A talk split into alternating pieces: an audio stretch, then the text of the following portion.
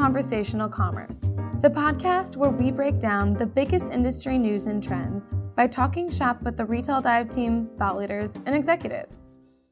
We're midway through the holiday season now that Black Friday and Cyber Monday have passed, but the lessons we learned during that shopping peak tell us a lot about what to expect through the end of the year. In the aftermath of a record $6.6 billion Cyber Monday, which stretched sales throughout the entire week, I called up my colleague Laura Heller, who is our senior editor in Chicago, to talk through what surprised us. On the show this time around, we'll dive into what went well and not so well for the big players, and what trends stood out most. Here's a quick hint: those that have invested in mobile rocked it. Those that relied on stores, well, we'll get to that. If you haven't caught up on our holiday trends pieces yet, take a minute to subscribe to our free weekly holiday newsletter. Just go to retaildive.com/holiday, drop us your email address, and you'll be covered on holiday news and trends through the end of the year. All right, here's our show.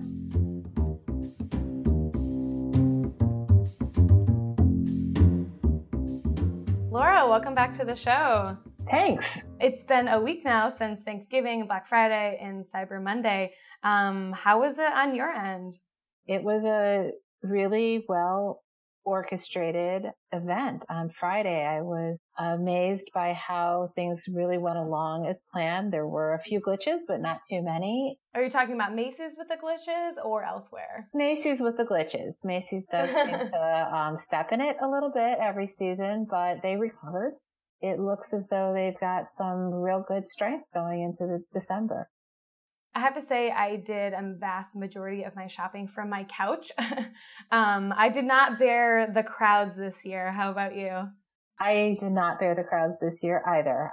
It's unusual for me to leave the computer on Black Friday. I'm monitoring all of the reports that we get in, and thank you to those of you who provide data intelligence on those days. You really make our jobs a lot easier. It's amazing now we can get things in real time and see how businesses are performing as things are happening on the ground. And now a week later, I think now that all of those days have passed, we can come up for air and digest a little bit more what we were seeing during that period. And it seems like so far really healthy overall growth for most retailers. And I think that tells us a lot about what we're going to see the rest of the month in December. It really does. But, you know, there's one thing. We published a report last week, you know, what's next for holiday. And I think that there were some pretty good points brought up in that. It's always good to expect the unexpected, right?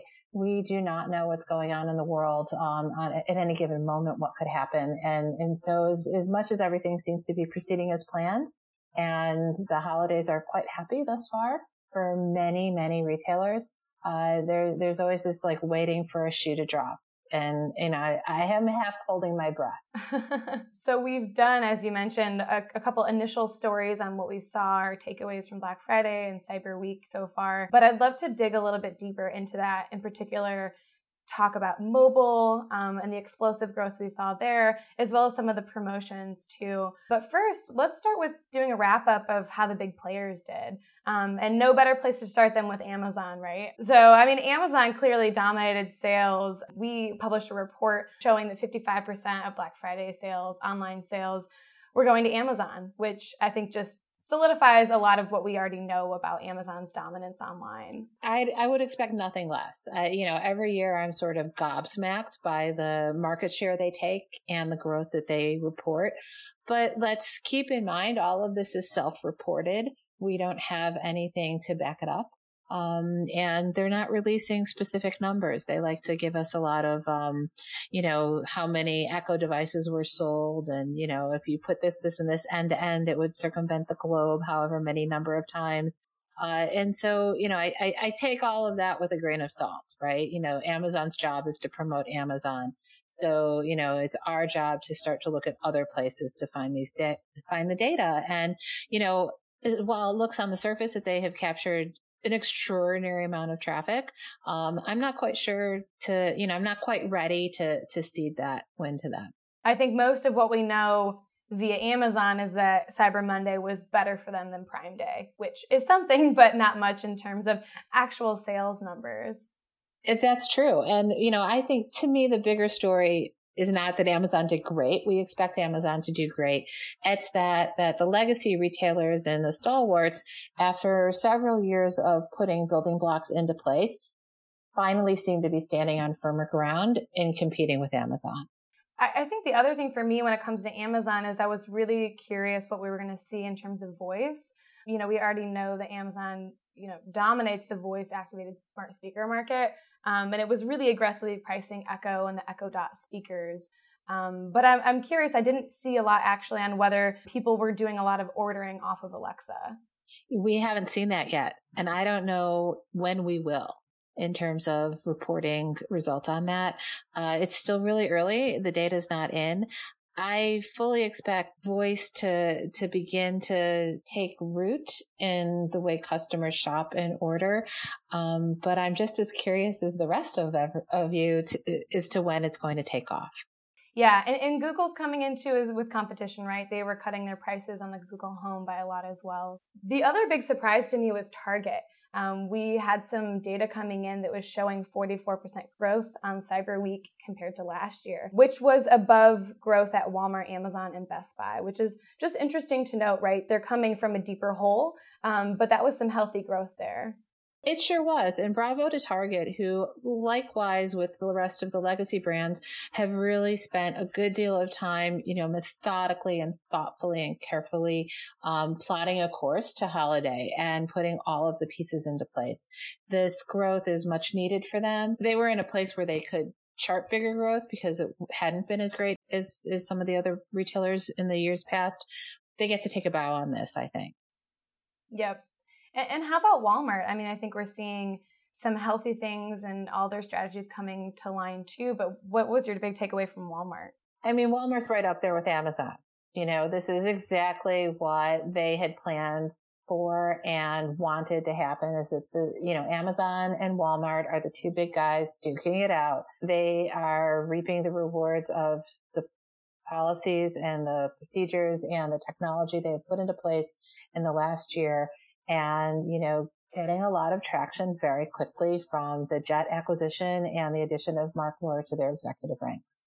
The other thing I thought was interesting was that now Walmart-owned ModCloth made a bold move in line with REI and decided to shutter on Black Friday. And I thought it was interesting, right? Because you're just seeing this divergence of strategies. We would never expect Walmart to close on Black Friday. They can't afford to do that. But they're allowing some of their other brands to follow kind of their own brand ethos and keep that intact.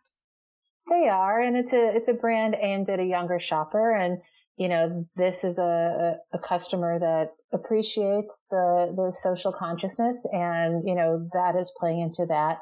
You know, at the same time, they follow that move up with something that's more typical of the old school Walmart, which is they're going to be bringing some benefits and pay more in line with the larger corporate culture, and taking that away from some of these new young brands that they have purchased. There's, you know, two steps forward, one step back a little bit in terms of managing these new properties. I want to move on to department stores too. You touched on Macy's. What did you see so far this year that indicated any, you know, positives or negatives for department stores? You know, Macy's, with the announcement after Black Friday weekend that they were going to be hiring 7,000 more employees to work for the season, I think, you know, was a really good indication that Macy's is seeing strong traffic and needs to meet that demand. I am very skeptical about the future of department stores in general, Macy's specifically, but hopeful. And, you know, they have, like all retailers, put a lot of pieces into place, and, you know, we'll see when they start reporting, but, you know, just the hiring numbers bodes well for them. Absolutely. We reported on some initial in-store traffic numbers that showed traffic, you know, clearly going down on Thanksgiving and Black Friday. But I'm eager to hear, you know, what was going online and things like that. And I think we haven't necessarily heard a lot about that yet, but, you know, hopefully we'll see that coming into the December holidays too. And, you know, don't laugh, but, you know, the weather plays a big role in the season. You know, when I read consumer stories, you know, people are like, oh, are they really blaming the weather? Yeah. Yes, they are really blaming the weather. Is that just a cop-out or is that a real reason? It's hard to know sometimes. I believe I'm on board with this being the real reason, right? If there's something else to blame, they're going to blame it. But, you know, right now we're seeing some mild weather across the country. You know, I'm here in Chicago where it's normally not a nice time of year. And this weekend we had sunny days with 50-something degree temperatures. And if you could walk down Michigan Avenue, you were lucky. I mean, it was crowded. Everybody is out. And so I think people are feeling optimistic and festive, and they are going out to physical stores when they have the moment to do so. And that's something Macy's will really benefit from.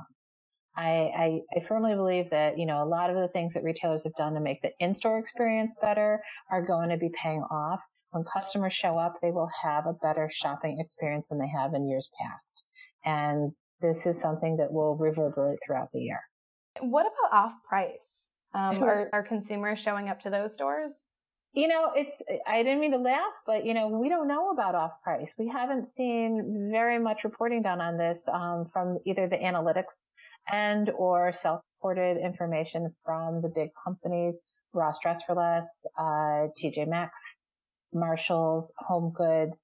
You know, online is not where they shine, right? They do not sell online. This is not an experience that they can replicate well. So, you know, the in-store sales numbers have not come out, and we don't know what foot traffic was like at these outlets. So given what we've seen so far, who do you think is on the best track? You know, the winners on this are pretty interesting, and Best Buy comes up at the top of that list. Best Buy has done a really good job of creating both a differentiated in-store experience and something of a seamless price matching program that will keep people from buying elsewhere while using their stores as showrooms. I was also impressed with how Best Buy did on social media. We reported on a couple data points that showed that they were tagged in the most tweets that categorized them as very positive. And I thought it was interesting because when you looked at the branding and the language of all of their advertisements and their deals for the week, they really were moving away from pushing a sense of urgency and really trying to convey to customers, here's how we can make this a really convenient experience for you. Here is what we can do for you in terms of financing or delivery options. And that was an interesting thing to see from them. It was really needed. I mean, there is no more commoditized of a category than electronics, right? And so for Best Buy to create this better experience and keep people from being panicked that they're going to lose something because the low price is only now and, you know, they can't get it elsewhere, I think was, you know, pretty smart. And shoppers are really responding, and they're going in and they're consulting with people and they're having a better experience in the store without feeling that used car salesman pressure of buy this 50-inch TV right now or you'll miss it. So a couple trends I want to hit on. I think one of the big ones that we were looking at before the Black Friday week was the anti-Black Friday movement, which has really been growing over the last couple of years. What did you see actually turn out on Friday?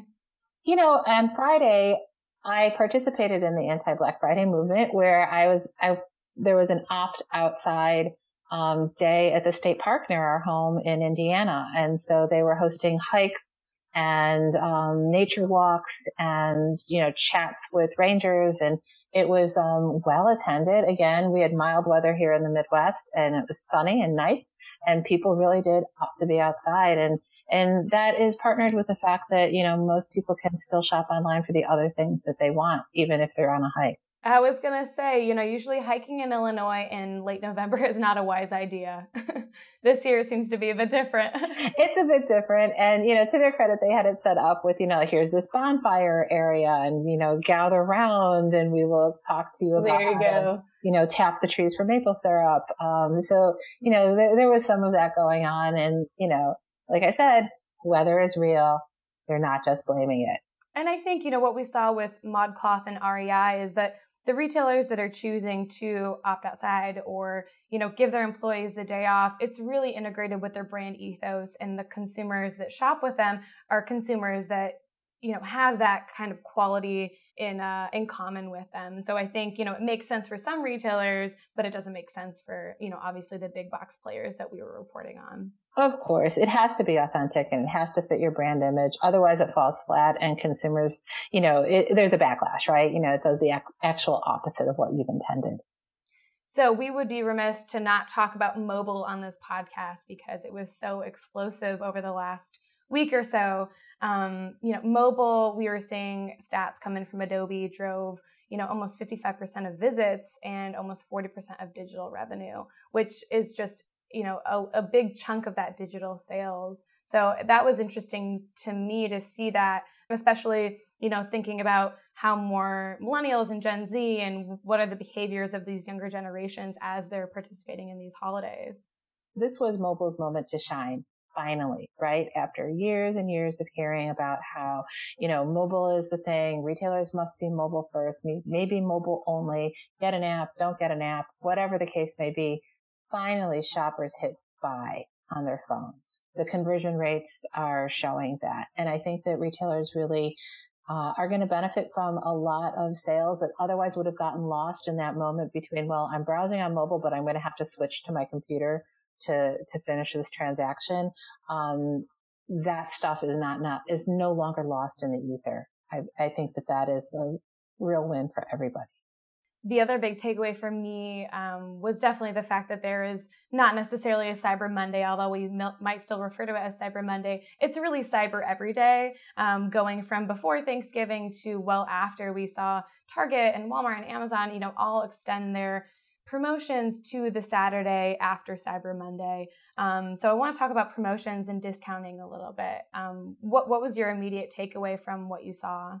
I really didn't feel like things were too heavily discounted. I thought everything seemed very measured and reasonable. One of the reports I received was from Boomerang Commerce, where they noted that many of these deals were the same prices that retailers had been running for the 3 weeks leading up to Black Friday, Cyber Monday weekend. And I think that the message for consumers right now and that they're really getting is that, you know, if you want something, do your due diligence. This is a patient pricing model at the moment.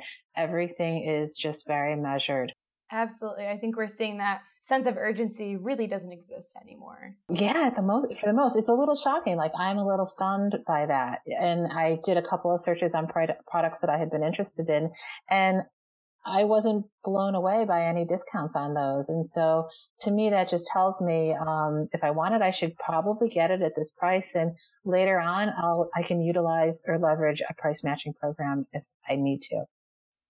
I think that'll be interesting, especially going into the rest of December, right? We still have about 8 of the 10 busiest shopping days left, including Super Saturday, which this year is the day before Christmas Eve. So, you know, if you missed that sale on Black Friday or Cyber Monday, there's still hope for consumers that might still be able to get the same deals that they could have gotten at the same price points.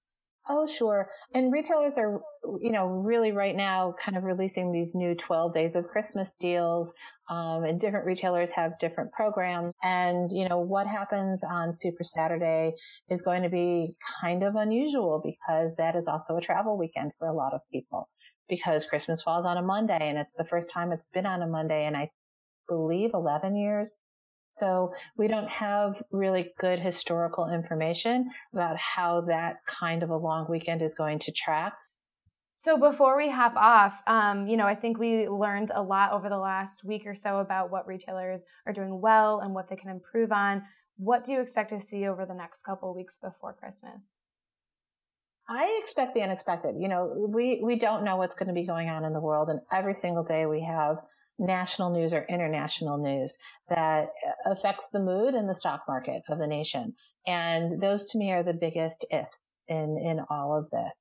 I you know, not to be like conspiracy theorist or very, you know, doom and gloom, but, you know, I think that the world is in a very sensitive place. And I think this speed at which information is circulated, whether it be true or not, can damage the holiday sales season. But at the moment, you know, this is really the happiest holidays I've reported on in many, many, many years. Well, I guess we'll see exactly what pans out over the next couple of weeks. So thanks so much for coming back on the show, Laura. Thank you. Thanks for having me. Thanks for tuning in to this week's episode of Conversational Commerce. For all the latest updates on industry news, analysis, and trends, subscribe to our free daily newsletter at retaildive.com to get the inside scoop on everything holiday. Also subscribe to our weekly holiday newsletter at retaildive.com/holiday. And don't worry, Conversational Commerce isn't going anywhere after the new year. While I'm no psychic, retail futurist Doug Stevens tries his best to be. I'll have him on the show next time to talk through predictions for the trends that will define 2018. We'll also be kicking off the year recording live from NRF's big show in January. If you'll be there too, shoot us an email or tweet at us at Retail Dive. We'd love to hear from you. Until next time, I'm Corinne Ruff, and this was Conversational Commerce.